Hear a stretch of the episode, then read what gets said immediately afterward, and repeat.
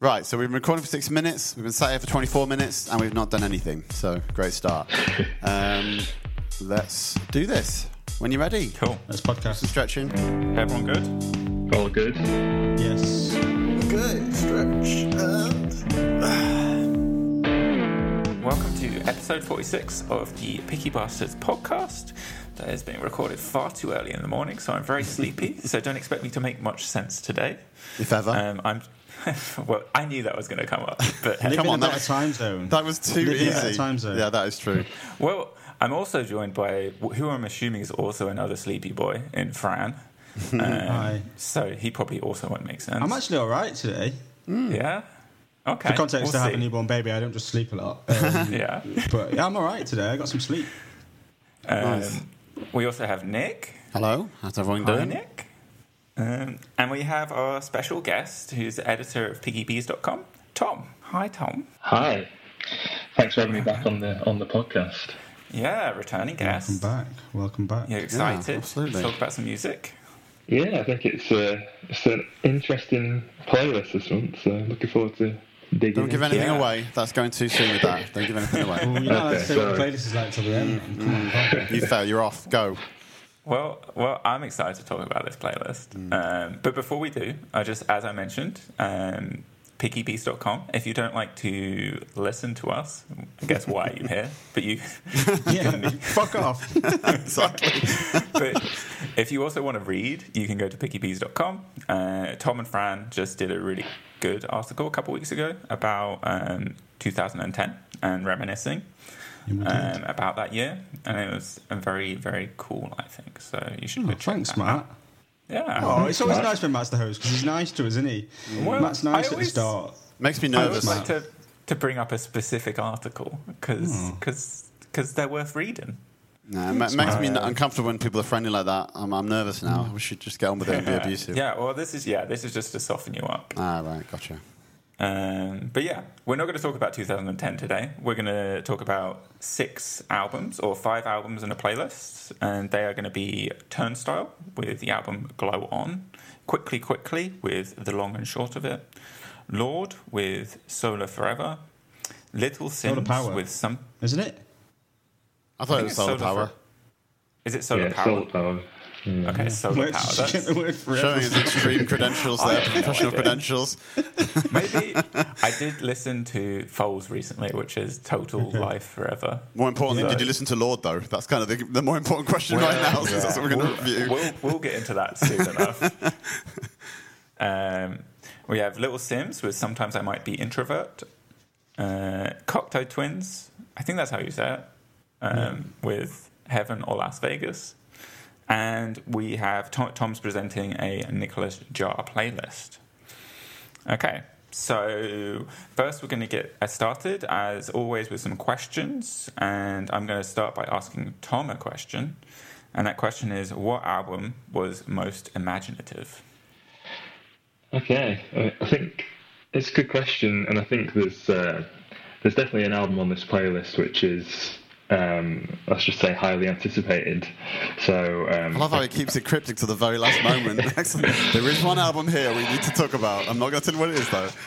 but I'm, I'm not going to talk about that album. I'm going to let the let our listeners um, give, give a, bit, bit of anticipation before we, we talk about that album. So I'm going to go with uh, Turnstile's "Glow On," uh, Matt's pick for for this podcast.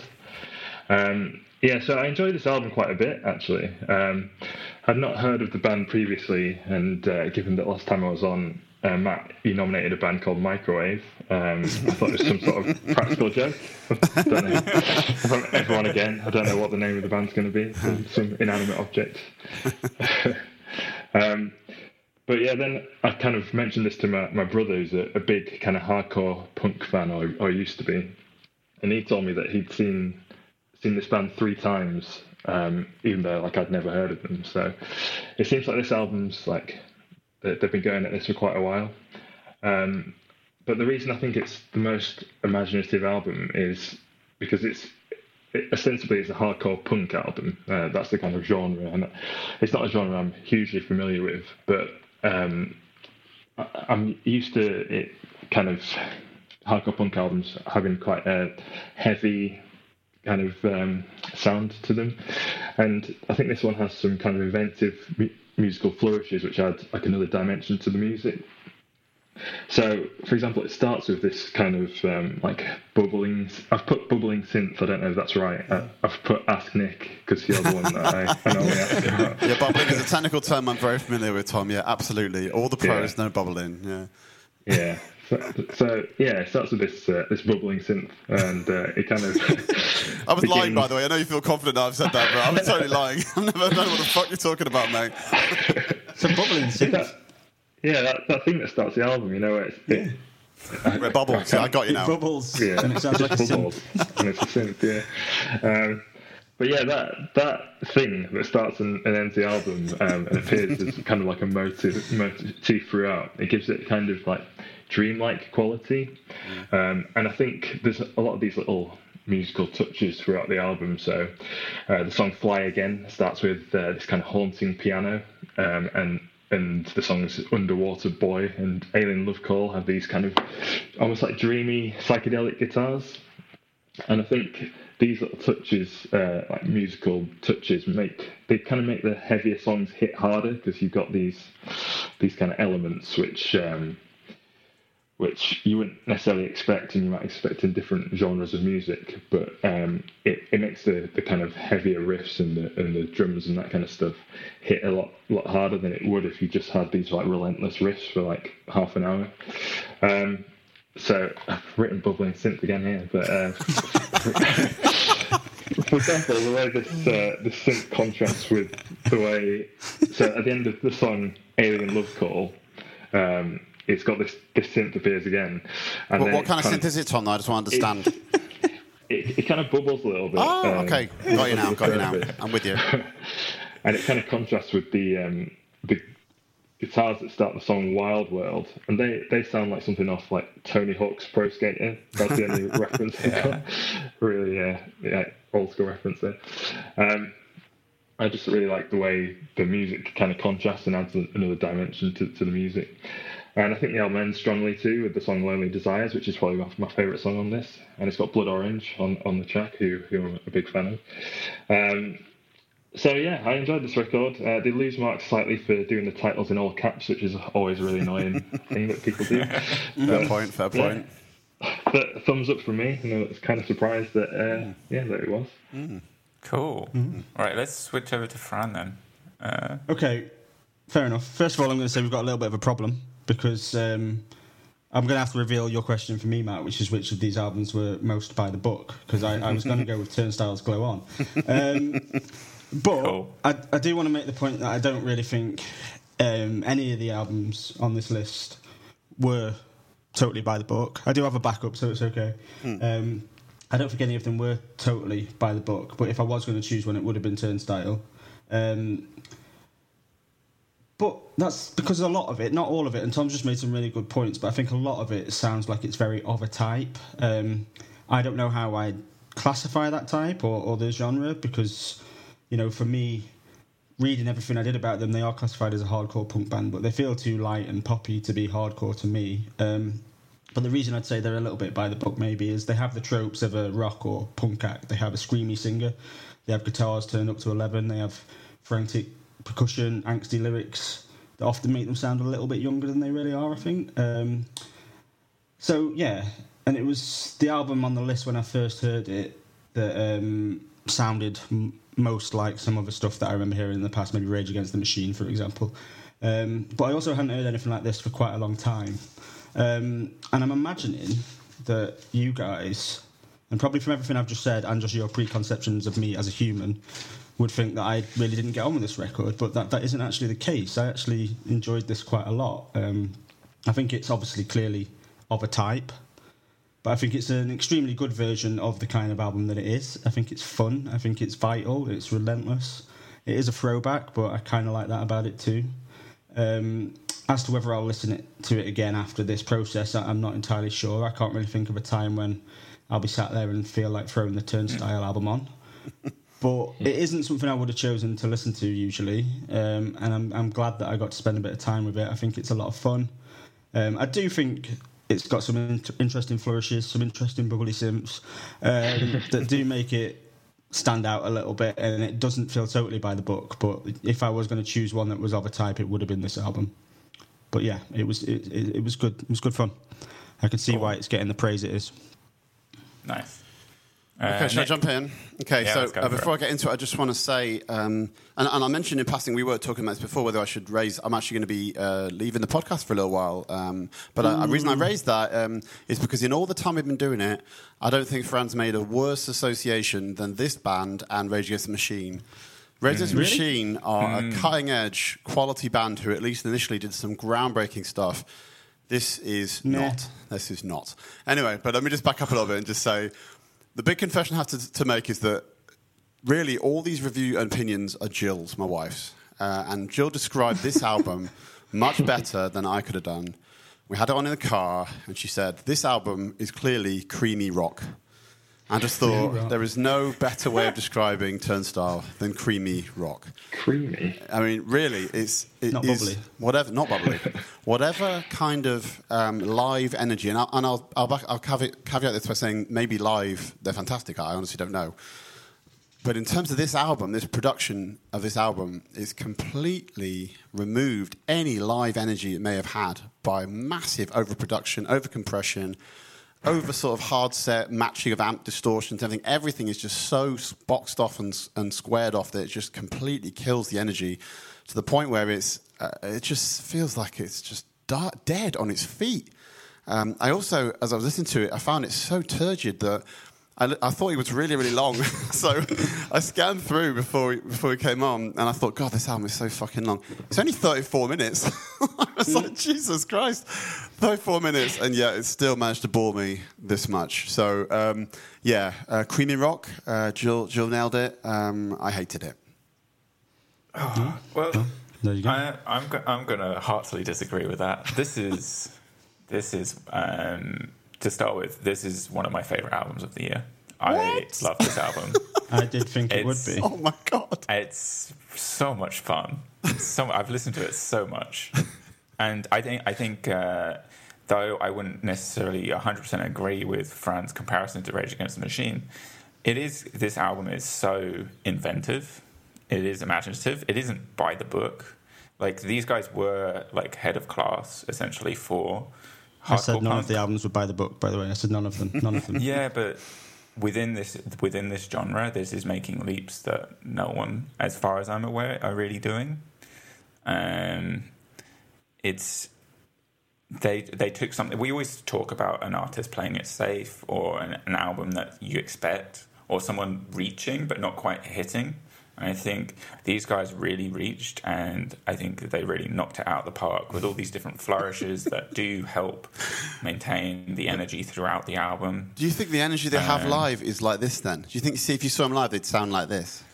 Can you, I know it's Um, speculation, but do you really extent, think? yeah. I can't. I, I- couldn't believe I've anything could sound like this live. I mean, I just feel like they'd have to be covered in like cling film or something to sound like this. The amps and everything. I mean, it's just like, yeah. I, Sorry. got- it, I the the songs and the the the like vitality of the songs and the mm. how interesting they are. It's, it's I've like watched. I haven't seen them live. I've watched a lot of live videos of them, mm. and it's still there, but it adds an an, an extra dimension than mm. being live. Um, so I, I don't I don't see it as a problem, and I, I also see like musically, it's it's cool that they can go away and they can make their music a little bit more shiny, but then also still make something really excellent, and then go away and play it live, and it has a different dimension that's also good. Like those two things can still exist um, in parallel, I think. Um, but yeah, I, I, I don't really have too much to like add to what what you guys have said. I think t- uh, Tom's comparison to Tony Hawk's is really interesting because I was thinking like there were moments that were like rancid um, and things like that, but then there's other moments which are much bigger, like hair metal moments, and then Why are you really enduring me now? they also have like other moments which are like weird breakdowns, which are like almost uh, Caribbean music or something like that, and it's just like all melted together. And I think. Sorry, carry on. I thought you were finished. I think- Carry on. we I think the last thing I was say we haven't even talked about the like that 45 second vignette of a song at the end, which is just I think uh, just a fantastic kind of breath of fresh air to just kind of carry the album out. It's it's it's really like very delicate and pretty, and to sit that amongst everything and for it to work, it's I think really impressive. I was just going to bring up the fact that two of you talked about Tony Hawks. I actually just dropped the Tony Hawks line from my notes because Tom had already mentioned it. But the fact that um, three of us brought up Tony Hawks in relation to an album pr- kind of proves my point that it's a little by the book if it sounds like a Tony Hawks soundtrack, which I think it does. It doesn't though. It sounds like it a really has- good, really good Tony Hawk soundtrack. And Tony Hawk soundtracks were always decent, but it does sound a bit like a Tony Hawk soundtrack with I some feel like have- added on. if you have an element of something, but then do something completely like then bolt on tons of stuff, it's like taking influences and then take creating something new. Yeah, But- no, I'll, I'll go with that. yeah. I'll go with that. Yeah, it really ma- also the blood orange feature really makes me want him to do something that's a bit more like his early days, just to see what he'd do with it now. It'd be good for him um, to just do something that was, you know, anything that had some energy in it, wouldn't it? Yeah, Well- anything interested? Yeah. Absolute, absolute slander. No, no, that, I'm not, that, that was just directed at me, and I'm not going to bite, so forget it. Well, I know you and Tom were here. I know you both like him. Yeah. I saw him live Yeah. recently at a festival, and it well, recently before the pandemic, it it was the most boring thing I've ever seen on a stage in my in my entire life. It was so boring that I I nearly left the festival. But anyway, let's move on. Yes. so you have a backup for most by the book, Fran. I do. You wanna tell me what it kind is? Of, kind of. I'm going to have to excuse me if I sound all over the place here because I'm, I'm basically having to switch my notes around on on an album. Um, I wanted to start with the positives on Little Simz. Sometimes I might be an introvert. Um, I don't have many negatives, but I do have a few, and, and they do so, sort of relate to it being a little bit by the book at times. So I'll start there. I will pick the album that's that Tom avoided. We'll The main for event. Simz. Yeah, I mean, I think Little Simz is the artist we've spoken most about on this podcast, and and I, I, I want to get through most of my review without mentioning a previous album because I think we've talked about it a lot, and it could hang heavy over this new one. But if I if I switch my notes around a little bit and talk about what my problems were and why it was a little bit by the book at times, um, so I love the song "Misunderstood" that it ends with. But I also think with the title and its basic premise, it, it is a little cliched, and that highlights some of the issues I have with the album. It there is a lot of cliched stuff at times. I think the awful, terrible skits in particular uh, are very, very cliched and and very distracting. Um, if I wanted the kind of advice that are on these skits, I'd just buy a self-help book, not an album by one of the most dynamic hip-hop stars in, in the world at the minute. Um, those skits are the most disruptive thing I've heard on an album in a very long time. Um, and I'm also a little tired of the sort of cliched conceit of Simbi the person or Simbi the artist or or the, the parts where she talks about you didn't know it's me, I've got a twin. Um, it pops up a lot, and I think that kind of thing's been done time and time again. It reminds me of Eminem and Slim Shady and, and, and just things that have been happening for a long time in, in hip hop. I think that kind of got boring a while ago. And then there's songs like Rolling Stone, the whole of that Rolling Stone song, as much as it sounds pretty good, is is quite cliche. Um, and I think, as well as being by the book in that respect, having quite a bit of cliche, it has the hip hop trope of being a very long album that ends up having a bit too much filler. So I think Two Worlds Apart, Speed, Standing Ovation, and particularly Protect My Energy are all pretty forgettable. Um, but all that said, these were bigger problems for me on my first couple of listens than they are now. As I sunk into the big, the really good parts of the album, um, I kind of could let that go a little bit more. Um, but they do prevent this album from being. I would have expected Little Simz' album to be a very strong contender for my album of the year. Um, it probably might scrape the top ten, but it's you know it's not as good as I hoped it would be. Um, it is still growing on me though, but that's why I think it's by the book. And now I'm going to wipe everything I've just said by by saying this album doesn't change my mind about Little Simz being the most exciting artist on the planet at the minute and one of the best rappers on the planet. I think she proves that time and time again on this album. I think the song I Love You, I Hate You is absolutely dynamite. It's a furious song, amazing story, a really catchy hook. I think it's an almost perfect song. Um, I think Little Q Part 2 is gorgeous. I think it's a softer song, but with equally powerful storytelling. And I think I See You as another stunning mid album track. I think it was quite interesting that some of these slower songs were the most successful ones on this album um, because I think that's not been how I felt about her in the past. And then I think if you ignore the skits, I think the album ends amazingly. I think the run of songs from Point and Kill, Fear No Man, How Did You Get Here, and Misunderstood is as good a run of songs as I've heard this year. Um, Point and Kill is probably my favourite thing here. I love the sort of African influence, um, and I also love the way it transitions into Fear No Man.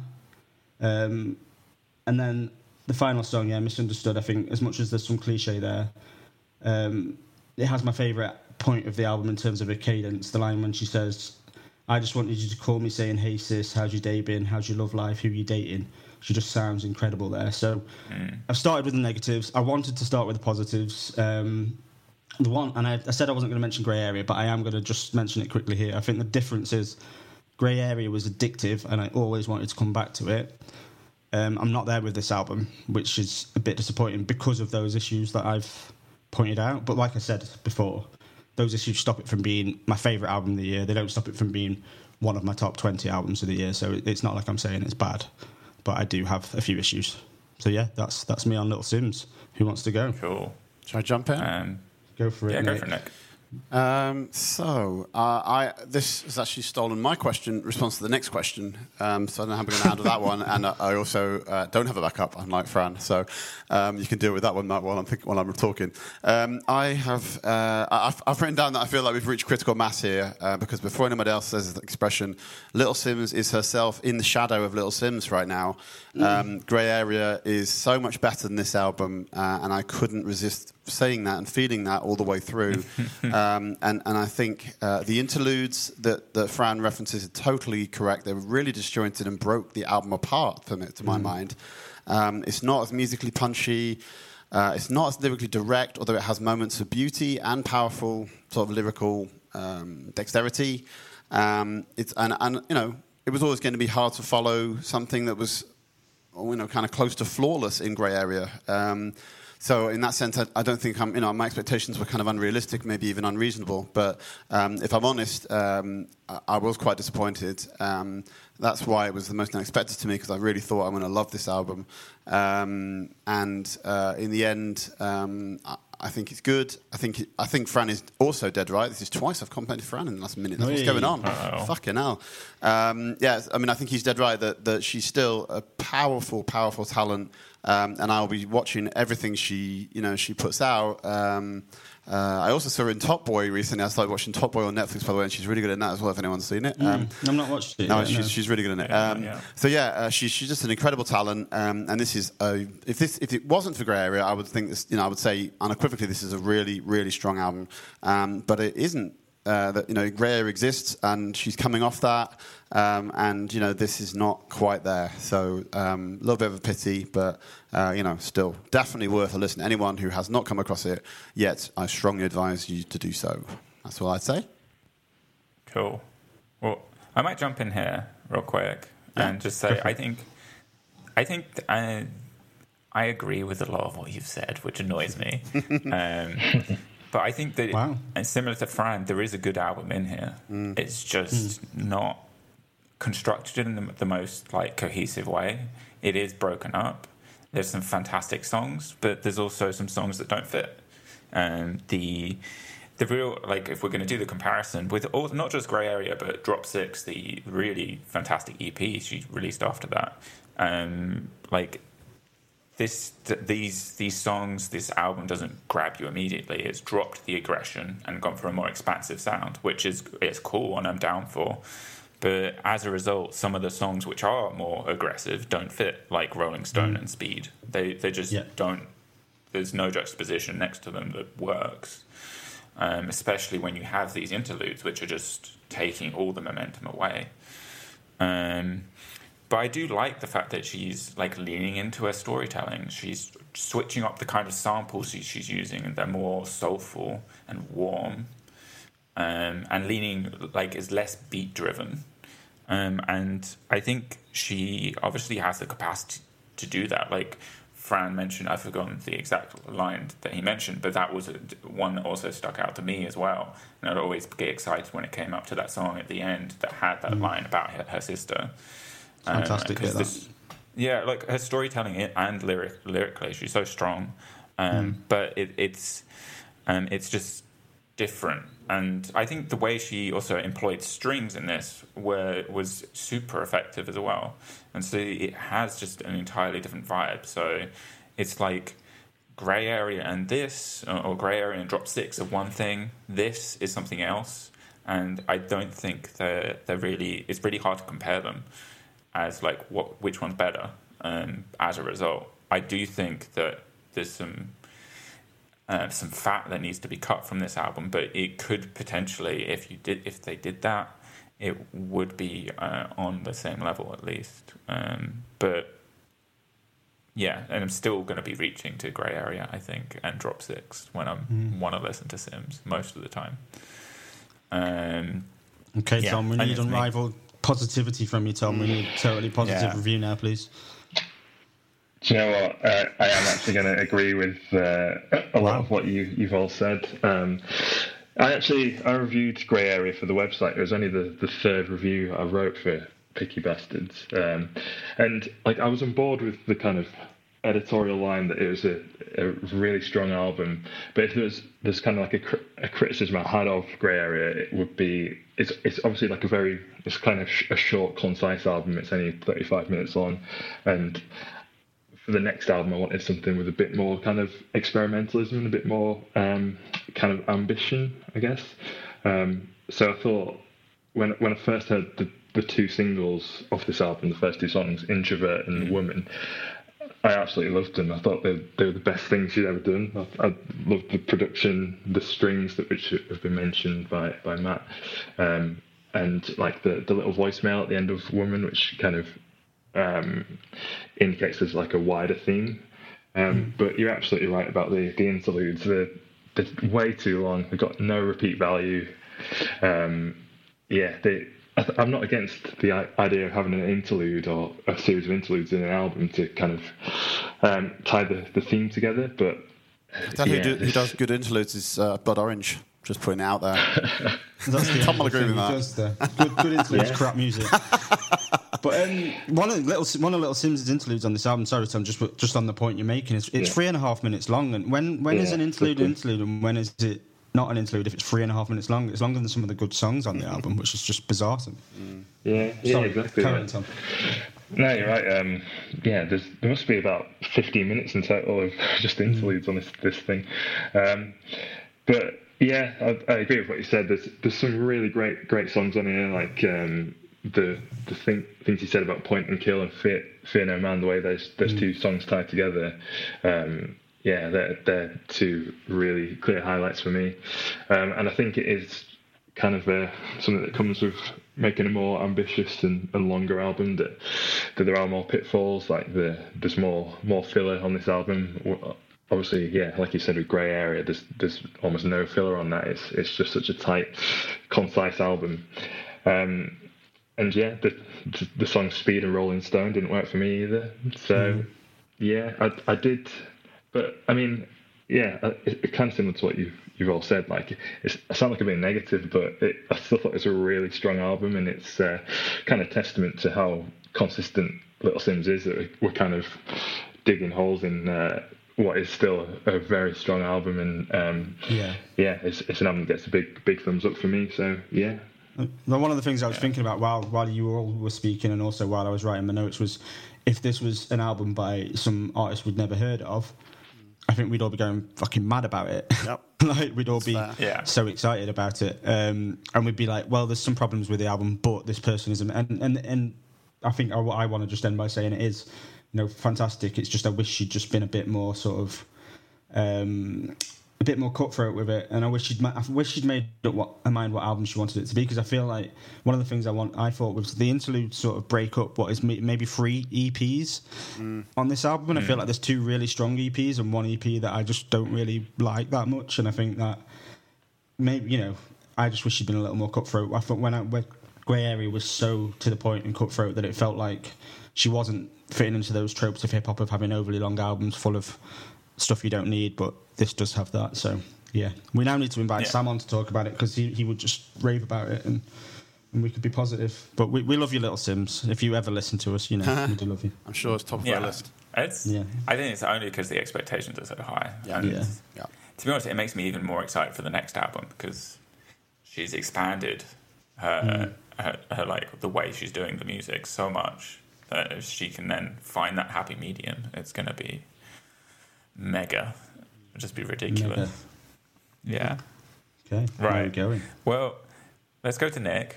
I'm Hold on, gonna I refuse you to answer the what- question you asked. You've answered the question I was going to ask. the question already. what album were you most excited to play out Uh, of the remaining? Well, I can't say in advance because I didn't really know any of them, but I'll go with uh, to talk about. I'll go with quickly, quickly.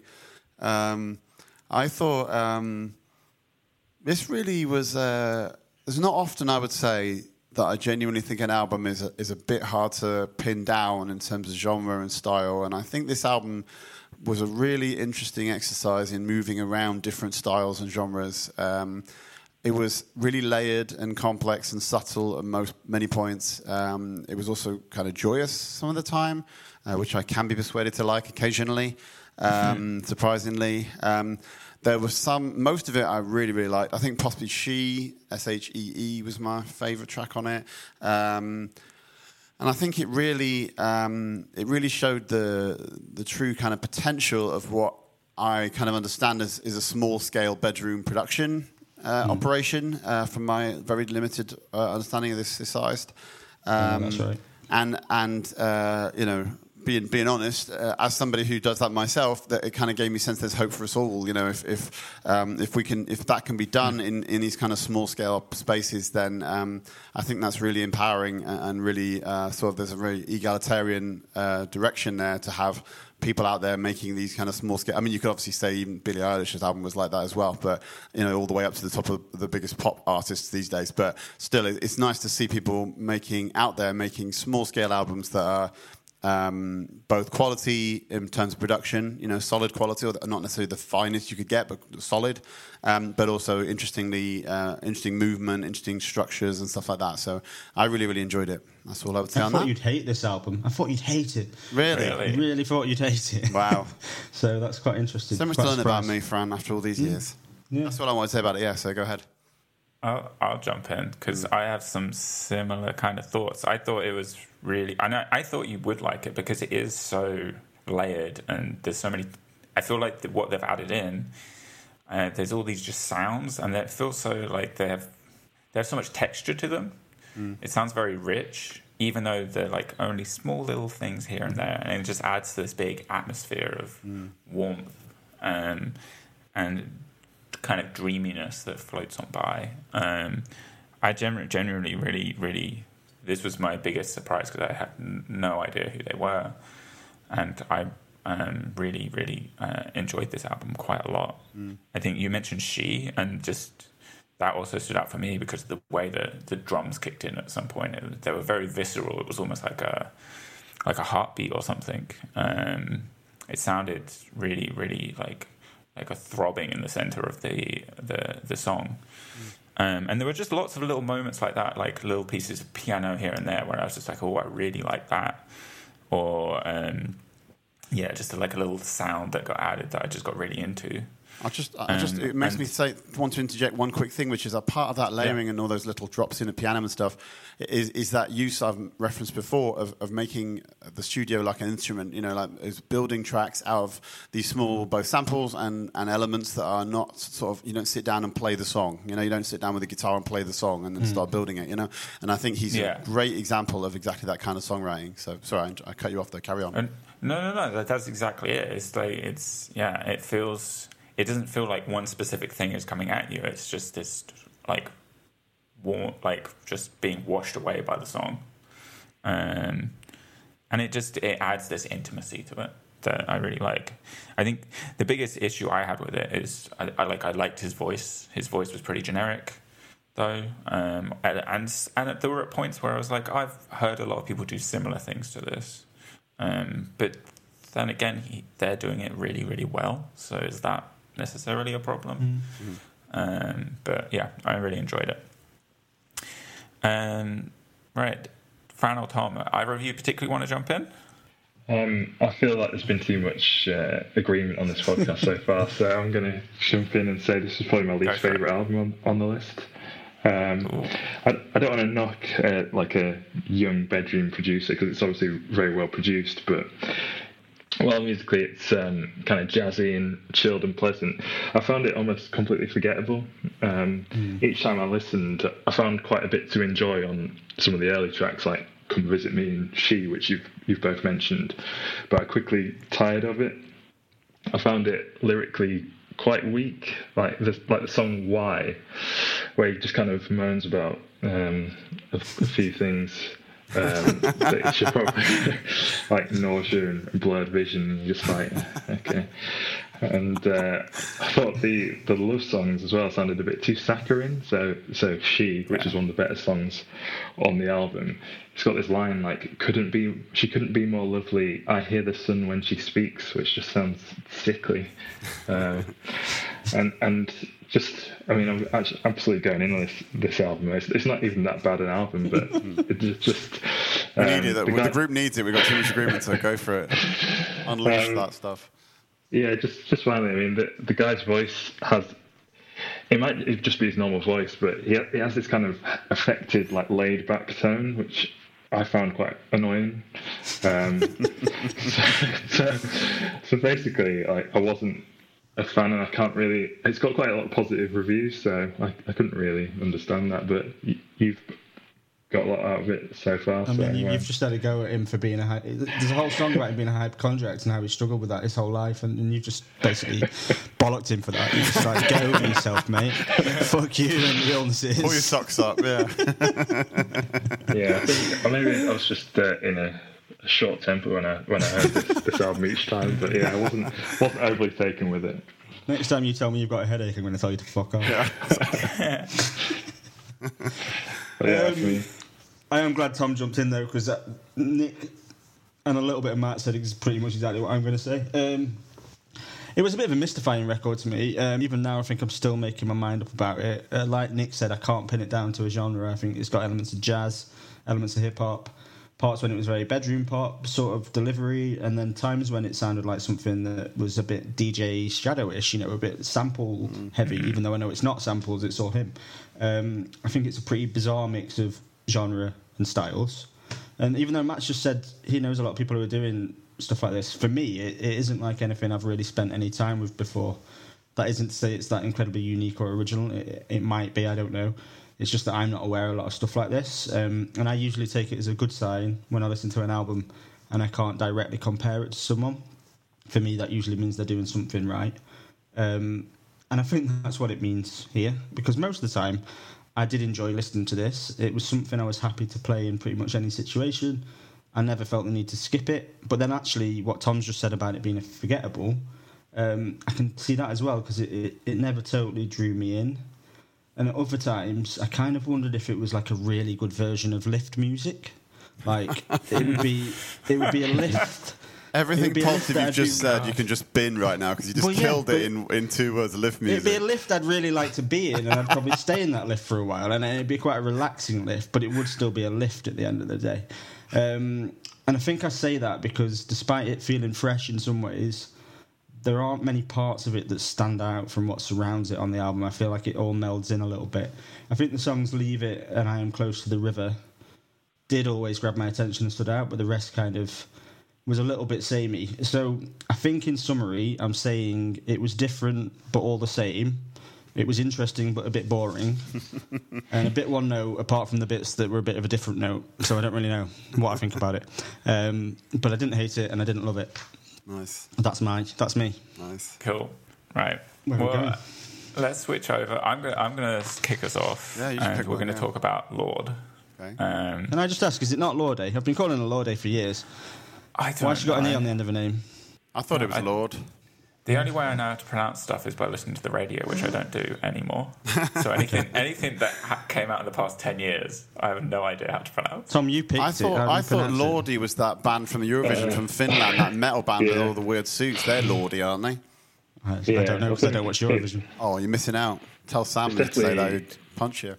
It's definitely Lord, I think. Okay, I'm going to call her Lorde. Go for it. I, yeah, I'm sure word will get to her, and she'll get very upset. Probably. Um, but yeah, so this album wasn't what I expected at all. Um, I've only heard a couple of her songs in the past, like what has reached me through it being played a lot on radios and things like that, and you hear in the supermarket. And I, I quite liked her brand of pop, um, but this didn't feel like uh, this felt very different to that. I could be completely way off base with that uh, statement, but I, d- I don't know. That said, um, that doesn't mean it was a good thing. Um, this, wild, like, it wildly swang for me between being like, "Oh, this is cool," to "God, she's really annoying," um, and I couldn't make my mind up between the between the, the those kind of two like polar polar uh, opposites. At, times, I, I kept wanting to compare this to like '90s pop folk, like the Corrs and things like that, and there were moments I would be like not paying attention and be really enjoying it, and then as soon as I added any like a spotlight onto what the actual music was going on, I was just like, oh, this is actually very annoying. Um, and that's I think because it was so like syrupy in, in moments to use a favorite descriptor that Nick uses. That's my word. That's not allowed. Yeah, I'm stealing it before you can. Um, I think the worst crimes for this was to do with the backing vocals. Um, like often the backing vocals were used in a way that just was too, just too much, just too much. Um, but I think the thing I found most annoying was actually like I when I paid attention, I'd hear the lyrics, and some of the lyrics were just so irritating. And I think it was just this kind of almost self-aggrandizing way that she'd talk about herself, in the sense Yeah. that she's all grown, and she's is she like twenty two or something? I She's a get prettier she's- Jesus. yeah, exactly. Yeah. She's a prettier Jesus. She's a hellraiser. Um, she's saying this song will show you the path. Her name's And she's Lorde, saying- for God's sake. We just established that, didn't we? Yeah, she's saying she's the girl that's seen it all, and I'm just Yeah. like, I'm, I am a thir- how old am I? I'm 31. I, I I have got a lot of growing to do, and for her as a maybe she has figured life out and figured everything out, but I doubt it, and. Mm. I get that as a young, especially as a young female artist, trying to grow from being like teenage pop into something that's more adult, that can be a very tough transition, and it feels like that's what she's trying to do. But it, it for me, being the one that knows everything isn't necessarily the solution to that. Um, and so that's why I got really annoyed by it. Interesting. I'll Do you jump in, I think. Yeah, Um, Yeah, Yeah. Um, but first of all, what I would say, just to to one of Matt's points there about it sounding like someone growing from from teenage pop. Actually, her previous two albums, uh, it's not usually my t- type of thing, but the previous two albums are actually, I would say, they're much more sort of developed and, and um, mature sounding than this. I don't mean that as a patronising word, but they're much more sort of the music is more mature and it, this this album isn't. Um, I'll go as far as saying that this album is an absolute turd of an album, and I don't really believe anyone who says they feel differently to that. So if any of you say you like it, you're lying. Um, I read a few reviews about how this was meant to be a satire or a takedown of the wellness industry, and that annoyed me in the first place. I mean, how fucking privileged do you have to be? To, to write an album in 20, 2021 about taking down the wellness industry where we've got rampant fascism and racism. We've got attacks on women's rights. We've got transphobia. We've got genocide. We've got a fucking worldwide pandemic. And and Lorde wants to write a negative album about people who like to exercise on the beach. So fuck her in the first instance. That's just ridiculous. Oh, that's the best Um, comment you've ever made, Fred. That's fantastic. Nice. But the worst thing about that as a concept in regards to this album is that it doesn't sound like satire at all. It sounds like a celebration of the industry that she's trying to take down. Satire is meant to have jokes and clever word, word, wordplay. Lorde just starts songs like Dominoes with lines like, I heard that you were doing yoga with Uma, Uma Thurman's mother just outside of Woodstock. I mean, maybe that's a joke, but I don't get it at all if it is. So, yeah, maybe I'd get past some of this privileged, self absorbed nonsense if the songs weren't horrible, but they're also really wishy washy and uninteresting. Dominoes is probably the worst offender, but there are plenty of other horrible, bland, boring songs. Stoned at the Nail Salon, for example. Um, and Matt's just mentioned Secrets for a Girl Who's Seen It All. Oh, God, that song gets my back up so badly. Um, maybe it's satire, but it just screams "I love myself." And if it is satire, it doesn't land because it isn't funny or interesting. And then I'm not going to go on for much longer, but let's just talk about Solar Power, the title song. Um, it's probably the biggest achievement on the album actually because it managed to sound like an exact rip up of Primal Scream, George Michael, and the Rolling Stones all at one go, and also fe- features inane lines like "Lead the boys and girls onto the beaches." Come on, come on, I'll tell you all my secrets. I'm kind of like a pretty Jesus. I mean, this is either the writing of a dickhead or the writing of someone who writes satire so badly that they've turned into a dickhead. Um, and like I say, I, I rated her previous albums. I think they're very, very good. I think they're, you know, fucking amazing albums in a lot of ways for what they are. They're not, you know, I might not personally listen to them regularly, but they are amazing albums. But this album is just a massive turd. So if anyone's I- positive about I, it, uh, let's let's go to them. I just want to say, I, I, jo- I, there are many reasons I start, wanted to be in this podcast and got this podcast going with, with Fran and with Nermal. And uh, one of the main ones was to listen to people slate albums as viciously as that. Because that is so satisfying to hear. And whether I agree or disagree, that's not relevant. It's just amazing to hear somebody rip the shit out of an album like that. That is Well, thank hilarious. you. I, um, Yeah, yeah, I, that I appreciate great. that I could do that in your last in your last episode for a while. exactly, yeah. Um, so, anyway, but I feel like sorry we could Matt. do some positivity. Do I, do either of you like the album, Tom or, or Nick? Um, Do you dare I like admit it now? following that, following that, wow. Um, I, I, like, I, I thought that this is uh, this is one of those big name albums which, uh, my, in fact, my very first note on here is this is one of those big name albums which elicits uh, extreme reactions. Either it's the best thing ever or the worst thing ever. um, and I, I, I kind of don't think either's true. Like, um, I think her previous album that you mentioned, Fran, Melodrama, which was that was really hailed like when it came out as like um, almost like she was like Lorde was like the voice of um, her generation kind of thing, like t- teenagers of, of that age. Um, and like I, I liked the album, but I didn't think it was anywhere near as, as good as some of the the kind of breathless praise that it got. And likewise, I don't think this album is quite as bad as some of the negative reviews it's got. Like, I actually quite quite like the sound palette of kind of distorted, uh, melancholy kind of sounding gu- guitars, which kind of like evoke summer. I didn't know anything about the um, the satire stuff. I can't do my research on this one, but the, just in terms of pure sound, like I quite liked the some of the um, I guess like sound choices that that were made, and actually thought it started quite well. Like the songs "The Path" and "Solar Power." Um, I mean, I've not really listened to Primal Scream, so maybe in uh, ignorance, uh, ignorance is bliss because I, I quite like that song. but my problem with the album was that it just doesn't really go anywhere. Like the songs kind of sound like these kind of skeletal ideas which just haven't been fleshed out. Um, it sounds as if like she got too attached to the demo versions of the songs and just didn't bother kind of developing them. So like California seems like it should have like this like massive chorus, but it just doesn't. It just doesn't. It just kind of meanders for about three or four minutes and then just ends. And then some of the other songs like Stoned at the Nail Salon, The Man with the Axe, and Big Star are just kind of the like low key like, acoustic numbers, but I really couldn't tell you which one's which. No, even though I've listened to it like a dozen times.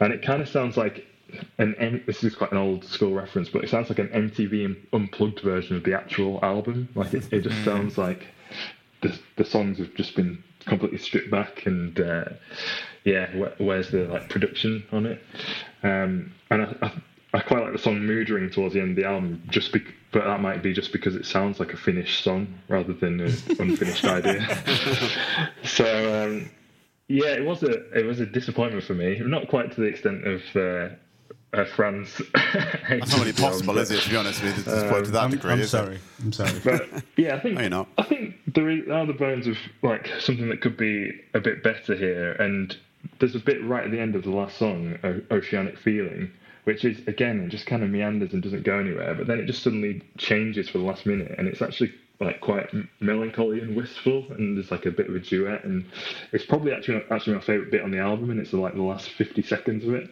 and it just kind of indicates what what could have been if kind of took more risks or developed these these ideas more. So um, yeah, disappointment for me.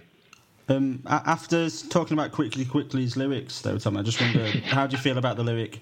I heard that you were doing yoga with Uma Thurman's mother just outside of Woodstock. Where, where yeah, do you stand think, on that? I think that, that is like the that song is like the nadir of this album. That dominoes, yeah, it's yeah. Uh, that and that song "Secrets from a Girl Who's Seen It All" are, are really yeah. quite um, cheesy and stuff. But I think the bits that I liked about this album were, were more to the sound. But yeah, there are mm, some yeah. some uh, cringy lyrics on here.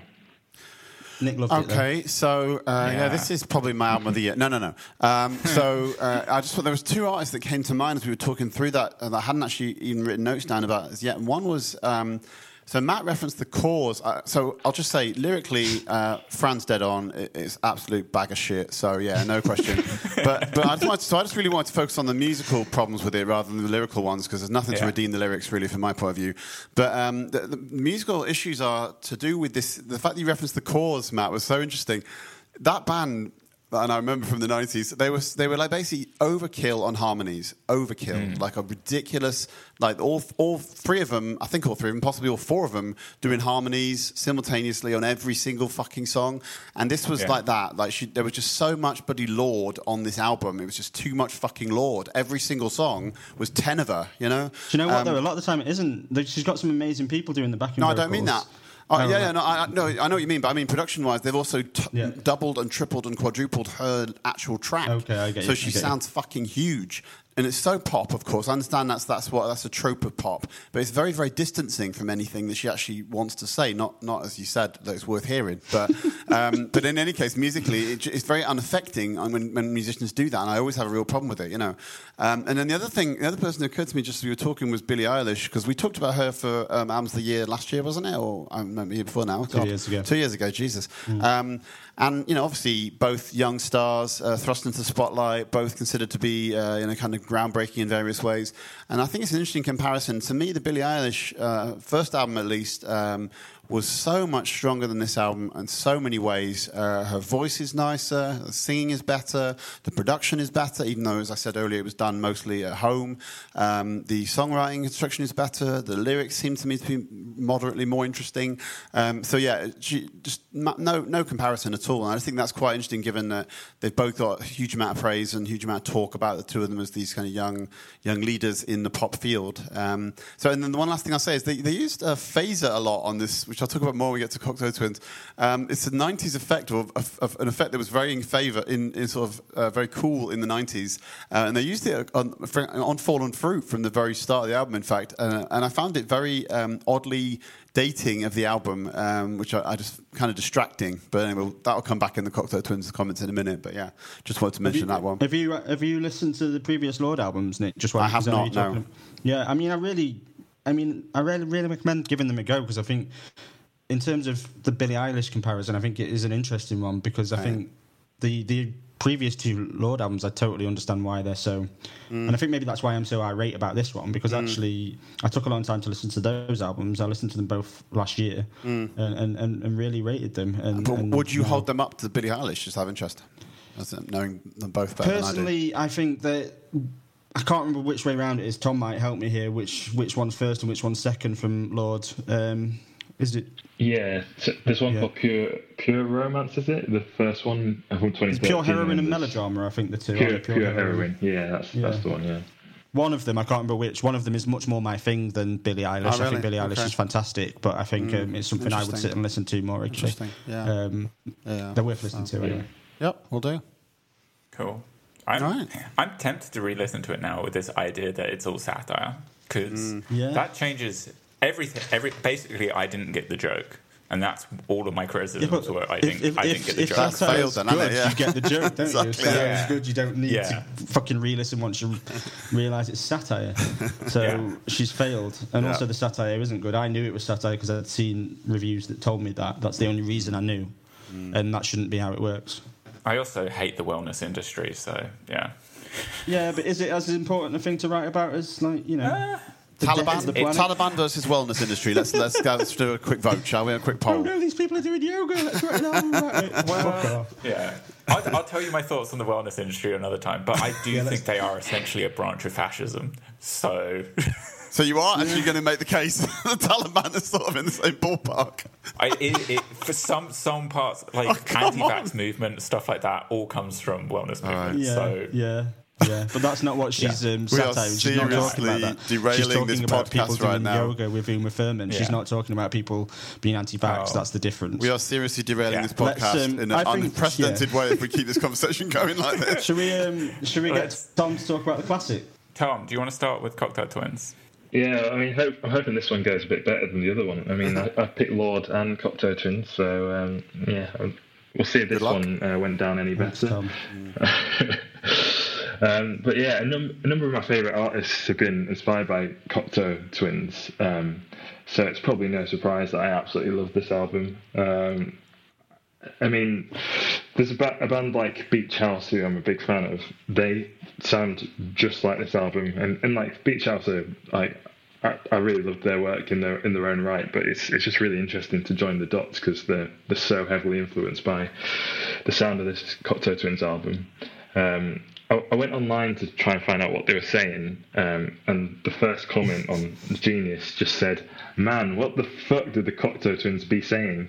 Um, so that, that kind of indicates that it's not about the lyrics. Um, but I kind of realised from that that it doesn't even matter for me anyway. Um, it's all about the melodies and the instrumentation and the atmosphere that they, they kind of create over these 10 songs. Um, every song sounds kind of familiar, even though I, I'm sure I've never heard this album before. Um, so it it's kind of hard to pick out and it's kind of hard to pick out particular bits because the record just kind of it kind of just flows without any need to well, obviously I need to need to dwell on lyrics because I'm pretty sure they're they're either nonsensical or they uh, they're extremely cryptic. I'm not sure there's too, too much to read into with it. Um, but it's it's an album that I'm, I'm glad that I've finally heard and I'll have it on, on rotation in the future. And it kind of reminds me, just joining the dots with some of the bands that I'm, I'm a big fan of. Um, it reminds me of when I discovered uh, like, bands like Joy Division when I was a teenager. After listening to um, like post punk music for a lot of my teenage years, like it's just interesting to see to almost trace back the the influence that that uh, influenced a lot of my uh, the bands I uh, I really like. So yeah, big thumbs up for me, and I'm assuming it was a big thumbs up all, all around after after the Lorde conversation. Yeah, let's assume everyone loved it. We're just moved on. That's fine. move on. Move on. Four votes, four positive votes there. Who wants to go next? Come on, Fran. Uh, okay. Interestingly, I Tom started with something that I was going to say as well. That is, I'd actually been toying of picking this as the classic for quite a long time myself. I think I did pick it as the classic at one point, and then I, I changed my mind at the last minute um, because I see the album being spoken about an awful lot on on Twitter and social media by people who I generally agree with, and also a lot of bands that I really like do talk about them as a band that was extremely influential for them. Um, so I expected it to be a hugely successful classic album for me, but but it really wasn't at all.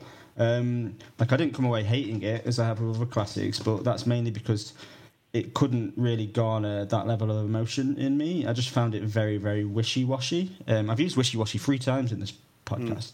um, I think the mix doesn't seem to forward anything, so you just kind of get a big sludgy lump of guitars and drums and vocals, and nothing stands out. Um, and for me, in the same way that nothing stood out on the individual songs, that meant none of the individual songs then stood out across the album. Um, there's no one moment that feels like the centre point, or the sing, or a single, or a moment that makes me sort of take notice. It just kind of muddles along all the way through. So I don't have a lot more to say other than that. Really, it's, it's just another classic album that I'm left struggling to understand the fuss about. Um, without totally hating it and without finding it unlistenable in any way. You know, it, it was pleasant enough to listen to at times, but I just felt a bit meh at the end of it. Really, it didn't it didn't do a lot to grab me. Sorry, Tom. No, that's that's fine by me. Okay, I'll jump in. Um, it's not fine by you at all. You're seething, Tom. I can hear it in your voice. Um, so yeah, I think this is one of the better classics we've done. Uh, I, I enjoyed it. Um, I thought um, it had some really dated uh, musical cliches, and this is where I'm coming back to this comment made about the Lorde, the, the phase, use of phaser, this guitar effect that's like um, was all over stuff in the '90s, um, and and and it does that sound. Uh, was both a good thing and a bad thing because a it made it feel like wow this is definitely a 90s album um, but b Wasn't it 89? Okay, I, I'm sorry. I'm, I'm one year out. I feel terrible. Um, but uh, but the uh, but the um, it, it made me feel a great deal of nostalgia uh, for music of this period, even though I'd never heard the album before. Um, which was something a bit like I think Tom said something similar. He kind of felt like he'd heard it before in a way, but not through the re- more recent bands, but just from remembering bands of that period. Um, because I'm ancient, um, and and just feeling like that that sort of dreaminess of it, that drift of it, which uh, which Fran is sort of being derogatory towards, which I think actually is is quite delicate and beautiful in many points. Um, I, think, for example, Ice Blink. Luck, I think it is called, uh, was was probably like the strongest song on the album to me, um, and, I- and I guess uh, it kind of for me, what was interesting was it still held up. So I have heard various over the years bands from that period I've come back to and felt quite disappointed, like oh wow, what was all the fuss about? Uh, I didn't know this band at the time, but hearing them now, I feel like the songs, the melodies do actually hold up. I think I think the, the tracks you know, decent enough. They're not absolutely mind blowing, but they're you know they're decent enough. Even if you remove those things, those very stylized effects which were in fashion at the time, um, you still have songs which I think are solid. So, so all in all, I enjoyed it. I'm glad you picked it, Tom. So thank you. And Fran's wrong. Cool. My I- pleasure. Yeah, I'm I'm not sure about this album. I, I've gone back and forth about it. I thought there's some really interesting parts. The way the vocals are done is super interesting. Like it feels almost like they're auto tuned or something like that. Um, there was can't- auto-tune, was there? I, I, I don't know. There's something weird going on with them, but the way that it stretches the voice feels like it's doing something akin to autotune, or like that the the the, the shifting of the Yeah, pitch. could be. Um, but it it might just be the way they sing, and it doesn't sound exactly the same as that a- anyway. But it kind of it fits with the, like the way they play the guitar as well. It all fits together to make it more like the voice as an instrument as opposed to the centerpiece, and that makes sense why they don't care about you hearing it. Like Tom says, like lyrics for this don't matter, which normally for me is a good thing, but like for this, I found it again, it, like Fran said, there were points where I just didn't have anything to hold on to. Mm. And that's also because I found that, like, musically, this dreamy atmosphere they created, it felt, felt very thin. It didn't feel like. I know this is like a, they're very different, but in quickly, quickly, that also had a dreamy vibe, but it felt very like visceral and it's something to hold on to, even though it was dreamy. This felt just like it was just musically it was there, but it didn't feel like there was much behind it. Um, like I could just push it and it would fall over. Um, I found the comparison to Beach House very interesting because I listen to Beach House a lot and I didn't link them. I can say like I guess they have a similar vibe. The atmosphere and the vibe is very similar, but I, I musically I, I didn't link the two. But maybe I need to do another listen. Um, And I yeah, like I liked the opening track a lot, but I feel like the opening track had just a bit more going, a bit more of a like a center to it, and then everything after that just drifts um, into this cloud, which was fine, and it wasn't a bad experience, but it also wasn't something I was excited about. Yes, I would agree with that Yeah. final line. Yeah, No, I Well- disagree with that final line. Was it exciting? Was it exciting? then? Are you going you to say this was an exciting album, Nick? It was a trip down memory lane, which you know I Aw. find exciting. oh, see, Most of us can't remember almost- those years. Yeah, exactly, exactly. I knew you were going to go there. It almost sounded shoegazy. I thought, which mm, was Yeah. interesting. Yeah. considering And I don't it like shoegaze, so that's mm. probably Like the guitars didn't sound shoegazy, but the mm. songs sounded shoegazy. I think that's fair. Yeah, it sounded a bit like My Bloody Valentine at times. Absolutely, which is a fantastic Yeah. band. Yeah.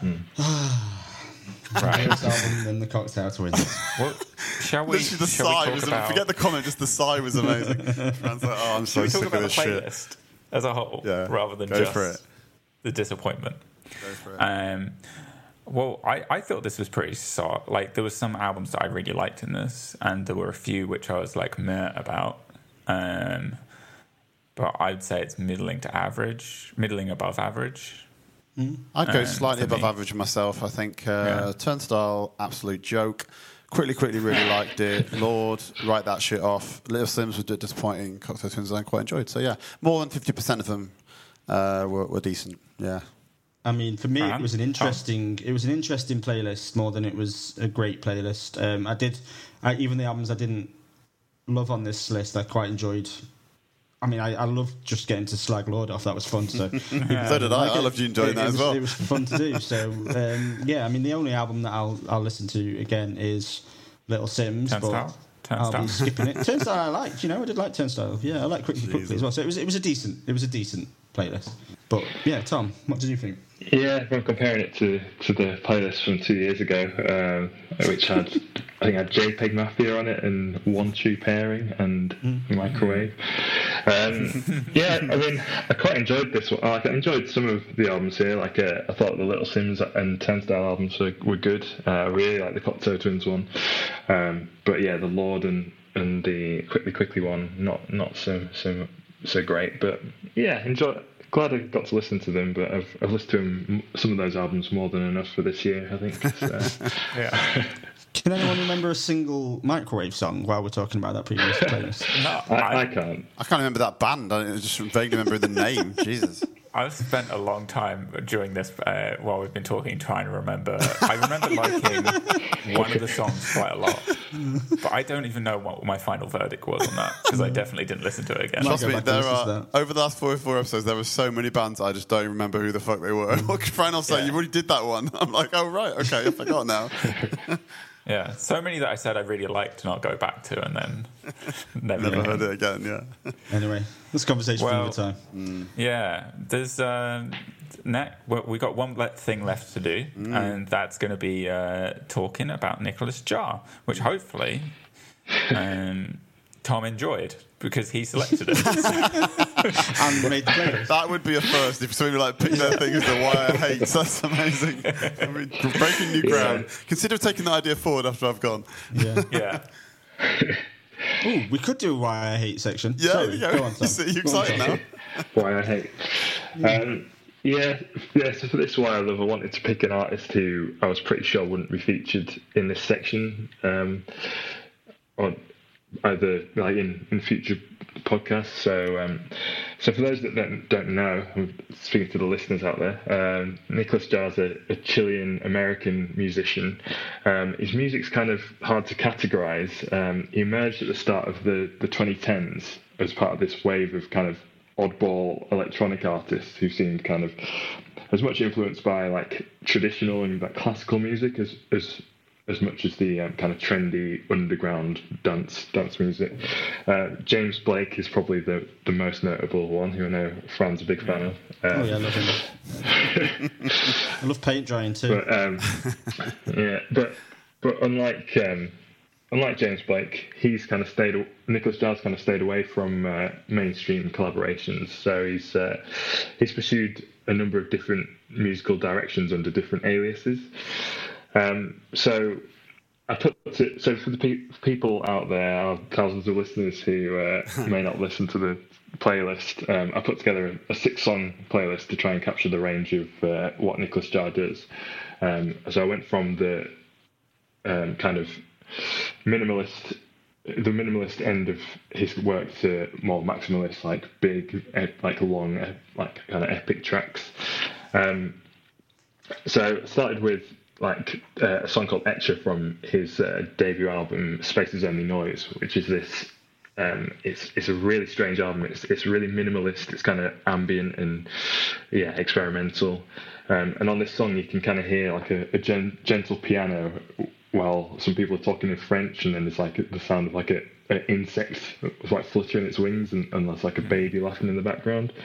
And I think the, the song's meant to, the song's meant to like evoke his childhood, but rather than like write a song where you just like, kind of it's it's got lyrics essentially. It, it kind of does it in this kind of soothing and abstract way.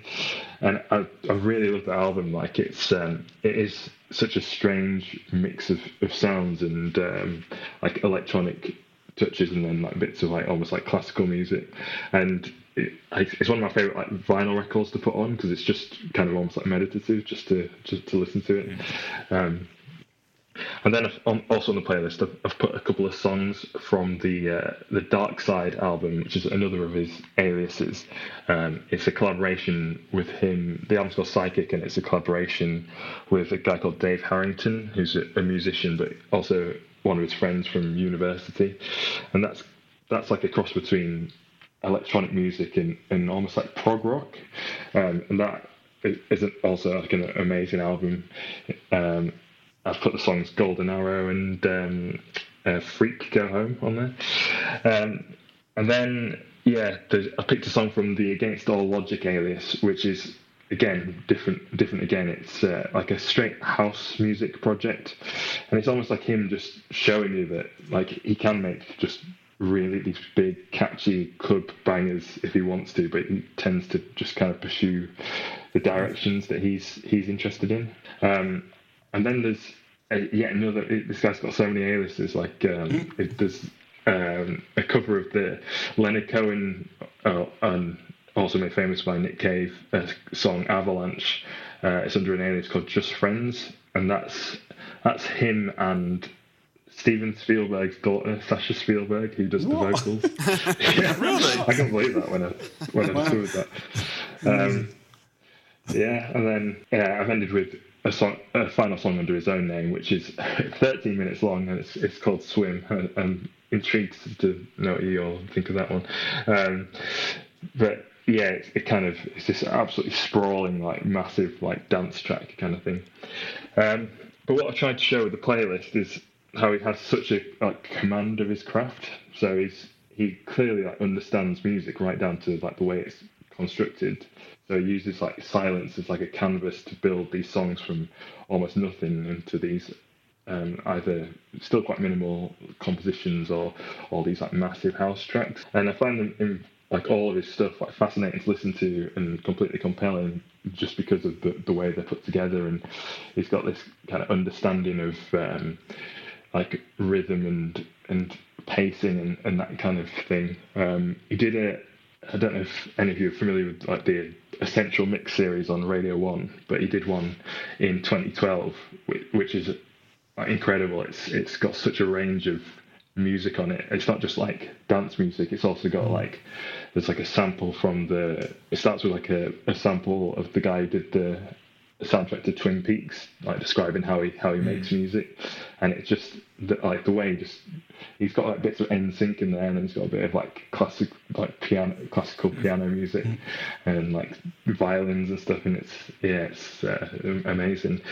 Um, almost to underline the kind of respect that other musicians have for him. Um, FKA Twigs basically enlisted him to co-produce a lot of her Magdalene album in uh, 2019 now, I think it was, um, and that the you can kind of see if you're familiar with his music, you can kind of see his um, like prints all over the album.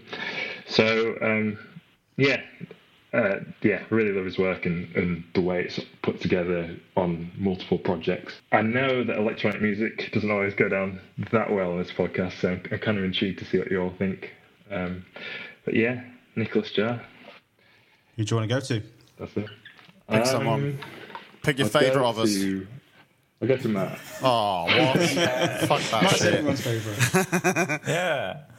Well, I, I have to say, I, have actually wanted to, to after we listen, we listened to one of his albums, an Against All Logic album, a couple years ago, um, and I I enjoyed it quite a lot, um, but I wasn't blown away by it. But it made me want to try and listen to him, and so I remember trying to put together something to just taking some of the top songs of Spotify and listening to those. And I was like, oh, this is cool. But um, the playlist you put together, I, I really, really engaged with. So I, I kudos to you. Um, yeah. It's, it's, it's I think it's really, Spotify. Really, uh, yeah, better than, well, also better than just whatever like the top five songs are. Yeah. Um, it's curated, and I think I think um, I really but to get to get to what you were talking about, the thing that I really appreciate about this is his songcraft. He throughout the songs that you put, they're all quite diverse, but there is this continued continued presence of like he knows what he's doing. He's going to gradually build. He's going to give you a payoff. Um, after having this really kind of moment of euphoria or a moment of release of some kind, and it's despite the fact that there's no lyrics, which we all know mean nothing to me. There's so much emotion contained within it, and it really just takes you somewhere. It has so much feeling within it. Um, and so I, I just, yeah, like, I thought it was really, really enjoyable. Uh, like, way to finish. And e- yeah, even like these songs that are 11 minutes or 8 minutes long, like, they're all, they're, there's payoff the entire way through because it's always building, it's always adding something, it's always doing something and morphing before you. Um, I think Dark Side was my favorite of this this selection, but like everything had something for me, so um, I enjoyed it a lot. Nice one. Okay. Maybe I'll jump in. So- I was wondering whether we should finish with you, Nick. Seems Oh, you okay, know, go for it, You're going Fran. to be, yeah? Should we finish with you? Yeah. Um, Okay, the yeah, final Nick, word, the final how word on fantastic, before he yes. takes his break. Get in. Um, okay, Tom. So when when you were picking Nicolas Jaar, when I knew that was what we were going to be listening to, I was definitely the opposite of excited, um, whatever you would call that. and the re- the reason for that, Matt just touched on this, is we covered the Against All Logic album a while back on the podcast, and I, I really didn't like that. It's not my thing, and, and that checks out here. Like I could very much live without the Against All Logic track that you chose, um, and I also, you know, Swim was more interesting, but I struggled with Swim. Um, you know, the 30 minute song at the end. And I think those two songs have something in common. I think they're both a little bit too housey, a bit too techno y for me. Um, and I actually didn't think they were that as inventive as maybe some of the other stuff. All of that said, I was I was totally blown away by the rest of the list. Um, I love the creepy, almost menacing Etre, the opening song that you talked about. It's interesting to hear that it's um, meant to like represent his childhood because he must have had a creepy fucking childhood. Um, that song reminded me quite a lot, and this is the obligatory friend bringing up something to do with Radiohead, but it reminded me of, of some of Thom Yorke's solo output, um, particularly the stuff he did for um, Suspiria, which obviously came after this, so he's probably influenced by Nicolas Jaar there. I've got a feeling that he is into Nicolas Jaar from, from some of his Radio 1 mixes where he's included Nicolas, Nicolas Jaar stuff. Um, I'm obviously there for that. And then I really enjoyed both the Dark Side tracks. Um, I think they're really involving, really hypnotic. I think of the two, Golden Arrow is my favourite. I think it just builds so effectively, and, and every new layer gives it something new, takes it up a, a lot, a notch. And uh, you you've both mentioned song construction. That song is amazingly constructed. Um, Avalanche, though, the Just Friends one. I, saying I'm a Nick Cave and a Le- Leonard fan, I did not pick up that this was a cover, but it's undoubtedly the best song on the whole of this month's playlist. Um, gorgeous vocals by fucking Steven Spielberg's daughter. Bizarre. Um, I think it's a sort of great mix of trip hop and ambient music. I think I think it's just fantastic. Um, so in the end, this was a really successful playlist for me, um, and you, you've changed my mind about Nicolas Jaar. Um, now that I know there's so much more to him than Against All Logic. Um, separately, I'm going to pick your brains about what albums I should spend some time with because it seems like there's a lot of stuff out there by him. But um, yeah, really impressed and, and really, really glad I got to spend some time with it and not just Against All Logic, which I hated. So thank you. Nice. Okay. Excellent. Uh, drum roll, please. This is my final go. comment on the final podcast. Yeah, that wasn't a drum roll. That was just you whining. Yeah, no, I can't Um, do a drum roll. I don't have any drums. So um, it was great. Uh, it was great, first of all, because I, I did notice um, that there was an FKA Twigs connection, and it's nice to sort of join up the dots about uh, the latest production sort of pairing that she has with. With, with him, uh, and that's that kind of intrigued me immediately. Um, a couple of things that you said uh, kind of rung, Tom, that is, uh, rung true to to uh, my thoughts about it, which was it was an incredibly spacious uh, playlist, uh, and, and I think that was really, really impressive. It really blew me away how big a canvas, I think that's a word used as well, he was able to generate. Um, because I, a lot of the bands that I love most, um, say take Portishead, um, are, managed to do a very small amount of sound on a very big space, and it's actually um, I can attest, extremely hard to, to fake to generate that idea of the space without filling the space. So um, I think he does a fantastic job of that. Particularly Golden Arrow is my favourite one. I think in that regard. Yeah. Um, you also said that, that it was meditative. I think that's that seems very very appropriate. But I I think you know when you mentioned this can that used the word canvas, it was definitely reference to something to do. with I can't remember the exact phrase used about silence being something that he was he was working with silence, and that's exactly what I mean about the spaciousness. This was a playlist of songs um, with somebody who has incredible amount of confidence um, in their ability to hold our attention and boldness and also technical acumen to be able to make something sound enormous when the actual sound that's coming out of it is, t- is sometimes, at least, tiny. Um, so I thought that was really, I was wowed by that, frankly. Um, and it doesn't surprise me. It feels like an FKA Twigs uh, was a good match. You know, like, it seems logical that, that they would work together uh, in various parts of the stuff she's done. So, um, yeah, no, I absolutely loved it. Wasn't familiar um, with this playlist stuff at all, really, um, and uh, really pleased you introduced it to me. So, thank you very much. Wow, got across the board success there. By the sounds of it. well, not, almost, yeah, almost. I gave you a 50 50, I think. So, yeah. it was more like a 75-25 for me. Okay, that's Yeah. fair enough. Yeah, yeah. So, so, yeah, Nice. that's all I had to say on that one. I think it was great. Thanks very much. Cool. Excellent. Well, as as we've mentioned a couple of times, Nick is obviously uh, he's taking a step back. I don't know if there's anything you wanted to add, Nick, about that. Um, I was sort of think, uh, not really, uh, not particularly. I, I, I'll- I'll see. Uh, you know, I'm, I'm excited fine. to see where you take stuff, and uh, you know, on the site and on the, the podcast, and I'm sure it'll go strength to strength. And uh, it's been uh, five, six years. So when uh, Fran and my friend Nermal and I started it, so uh, it's exciting to see how much it's grown. It's, it's great. I think you, everyone's done.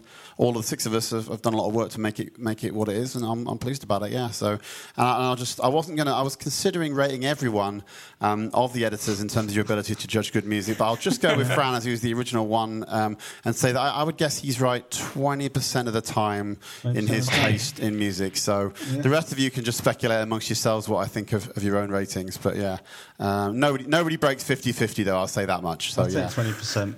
Okay, I mean, from enough. somebody who likes some of the stuff you like, I, I, I'm, I'm pretty happy that you're only like twenty percent of what I like.